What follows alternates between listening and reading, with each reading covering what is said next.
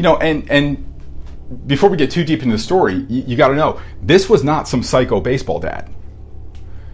This guy was was you know was put together. His life was in, intact. He was a he was a, a, you know a sane guy. He was in no way what we would categorize as like you know psycho parent or or you know sports parent or something like that. Or I think my kid is the greatest. Now, despite all that, he still blew it for his kid.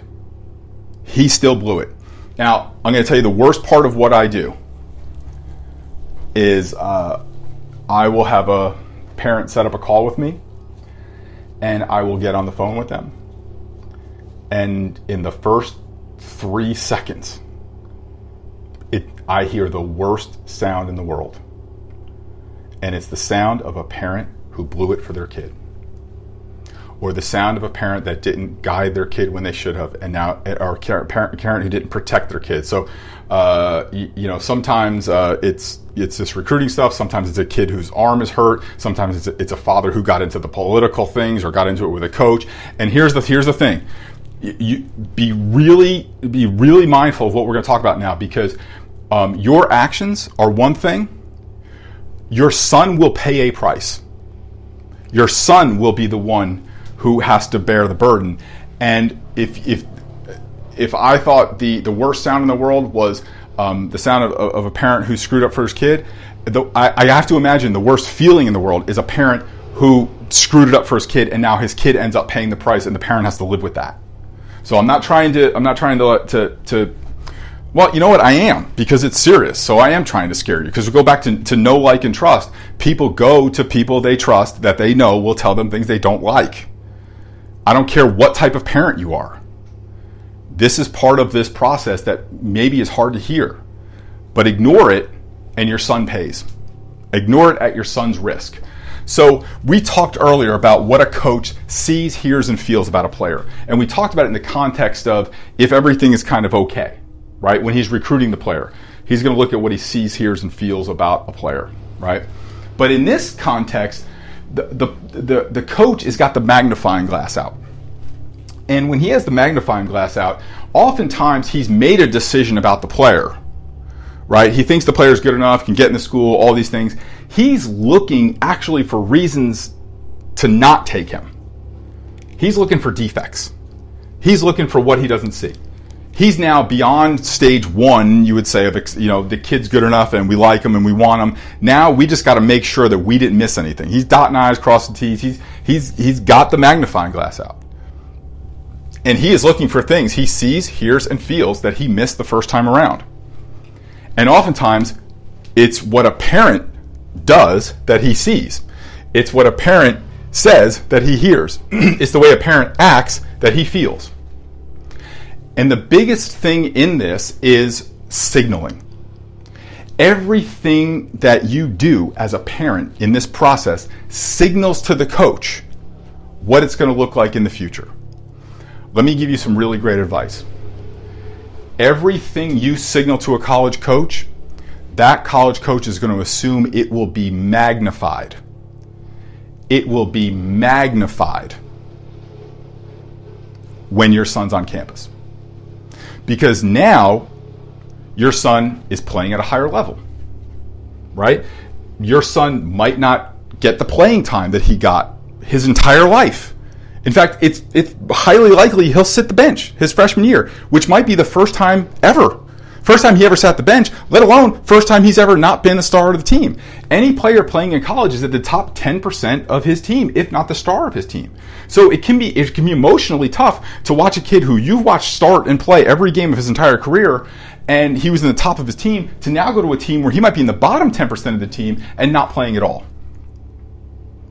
And then there's the intensity of the competition. He might have to deal, you know, your, your son might get overmatched a little bit, right? Which is something you're not used to. And, and then, then there's the other parents who are very competitive and the other parents.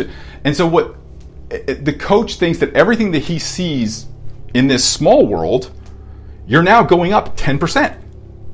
And your son in his career up until this point has never made a jump where he didn't jump usually to the top 10% right? If he's playing in college, if he if he's For the most part, for the most part, there's always exceptions, but for the most part, your son was was in the top 10% in you know in t-ball, in little league, in, in, in travel ball, you know in in wherever school team and in high school or summer team travel, whatever. He's jumped 10% top 10% to top 10% or close to it. Now he's going to jump from top 10% to bottom 10%. Coach knows you haven't done that yet. There's also you know, an emotional thing. You're sending your kid off to school. A coach understands that. They understand that there's a parents have concerns and parents have some questions and parents have some some things they need to know and and you know they're a little freaked out and empty nest syndrome and all that. A coach knows that and a coach will be able to tell the difference between what is a natural, healthy kind of just, you know, freaking out your kids leaving home and what is going to be a problem. Because what he doesn't want is another thing added to that already very long to-do list.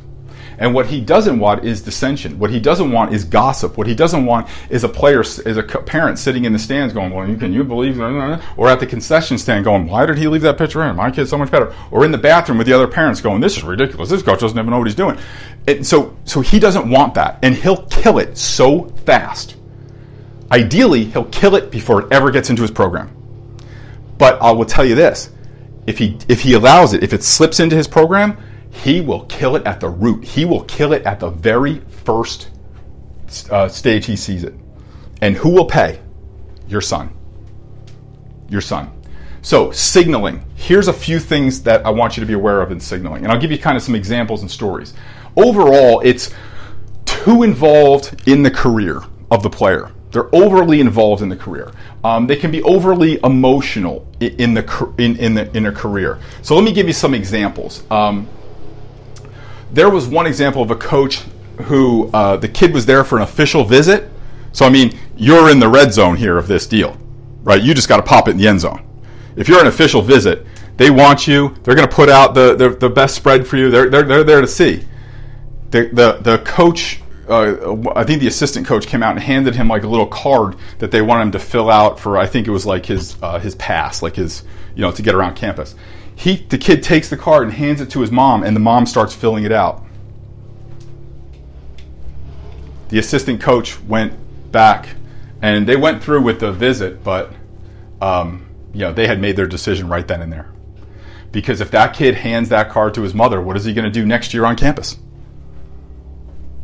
What is he going to do? What did we talk about in the last killer?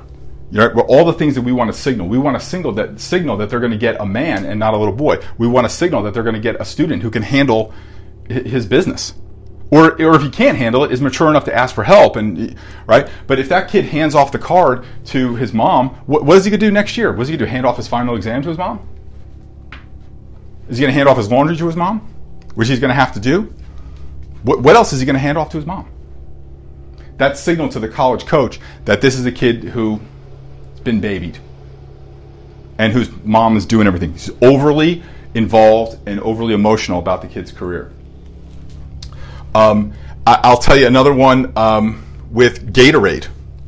There, there was a kid uh, who kind of, with the the, the um, uh, the the he, he, reached he was being recruited. The coach was there to recruit the kid. The kid re, stuck his head out of the dugout and said, "Mom, you got my Gatorade?" And the mom like you know came and got the kid's Gatorade.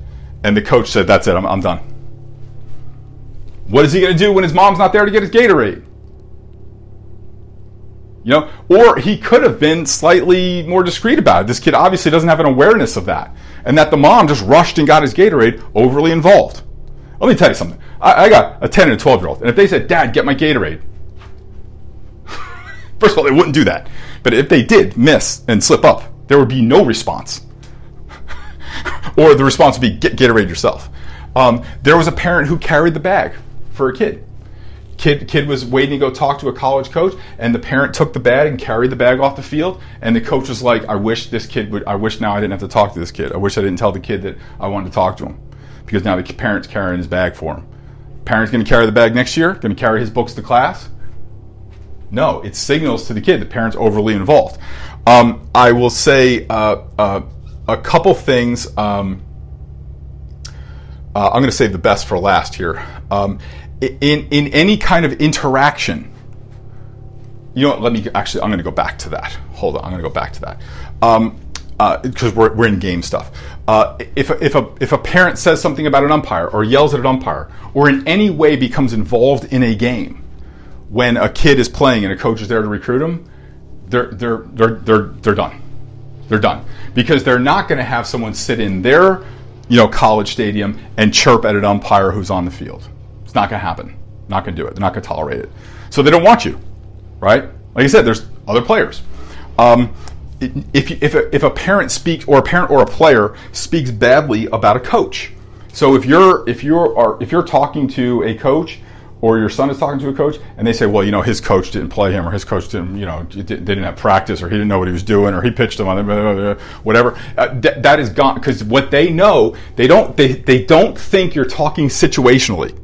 They think that is how you do things. They you're signaling to them that you're that you're going to blame the coach for a problem. So what he thinks he's going to be, he's going to be the next person you blame.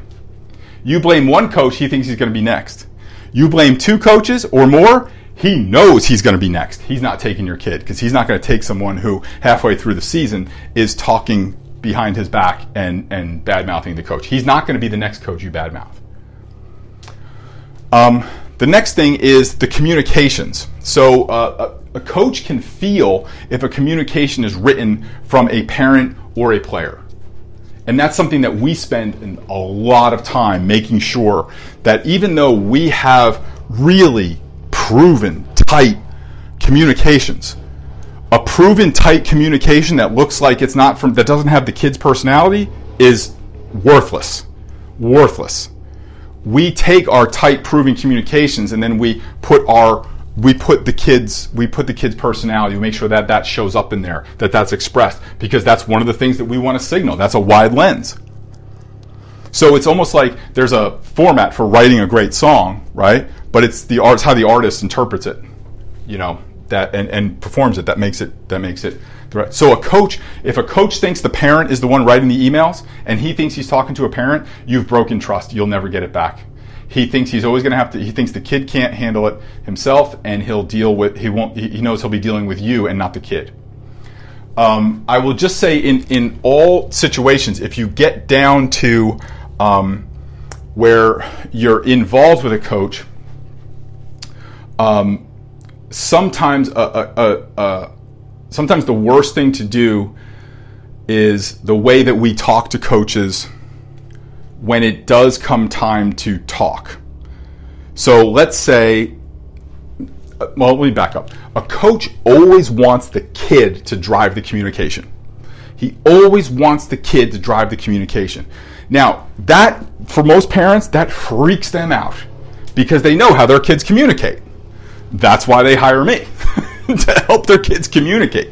So, um, and so what they're freaked out by that, that their kid's going to do the communication on their own. So what what we're doing is we're we're taking the kid and we're putting our communication methods through it because we we because for parents they just like if, if we let him do the communicating he's gonna he's gonna blow it because he's either not gonna do it or he's gonna say the wrong things or he's gonna text with all lowercase and no punctuation or he's gonna and yeah all that's probably true you know um, even the best players, even the best players, the most well put together, good students. We work a lot with more with good students than we do with um, students have trouble. We have a, we have a really diverse client base, but but we, are helping great students with communication because being a great student and, and writing what would might be a great paper that would get you an A plus in school is not writing communication in a dialogue way that gets people's attention. So the communication has to get number one opened, read. It has to be uh, and it has to get attention, and it has to deliver. So that's really different than academic writing. So. Um, and so, an overarching rule is this he wants to deal with the coach. Parents, please take this to heart. Every single thing you say about your son, a coach will not believe. Everything you say about your son, a coach will not believe. Everything you say about your son, a coach will not believe. I was on the phone, uh, it was a couple months ago now, and a guy gets on the phone and he starts rattling off all these things. And he's going for like, uh, you know, usually, usually like for introduction calls, I, I, usually block out like a half hour. I think he was on like 12 minutes before he, you know, and I had to stop him. I said, look, stop, stop. I'm going to give you some advice. I don't think I'm going to be able to work with you, but let me give you some advice. Everything you said to me, don't ever say anything like that to a college coach. Don't go up to a college coach who's there looking at your son uh, playing at a game. Don't say that if you meet with one. Don't say if you're on. Don't say anything you just said to me to the college coach. And that father was shocked because what he thought is he was selling his son. He was selling. He thought he was doing a great thing. And so it's a little counterintuitive, right? So he, he thought he was doing a great thing. He thought he was helping his son. He wasn't. He wasn't. That coach, in fact, the more you talk about your son, the more that coach will suspect you're hiding something, you're covering up something. The more you sell, the more he thinks you're trying to get him to buy. Now, here's the other thing. If you say nothing or you say everything, the coach is still going to make his own evaluation. He's still going to make his own read. Now, you're not going to say nothing, but there's timing to saying things. And a parent who gets this timing right, you know what he signals to a college coach? I raised a man and not a little boy. Coach, I'm sending you a man who can handle his business. Coach, I'm sending you a man who you're not going to have to worry about on campus. Coach, I'm sending you a man who can speak for himself. And we do a lot of work with the players on getting their what they say together right? But coach, I'm sending you a student athlete that's going to represent your program and is going to help you win games. Now, if you don't feel you have that, then we should talk or you should start to develop your son in that way. So they will never believe anything you say. Um, and these are two last things. A big signal to a college coach is when the when the parent talks first. So if they ask the player a question, the parent's there, and he and the and the and the the parent talks first, gone. They're gonna know the kid doesn't speak for himself.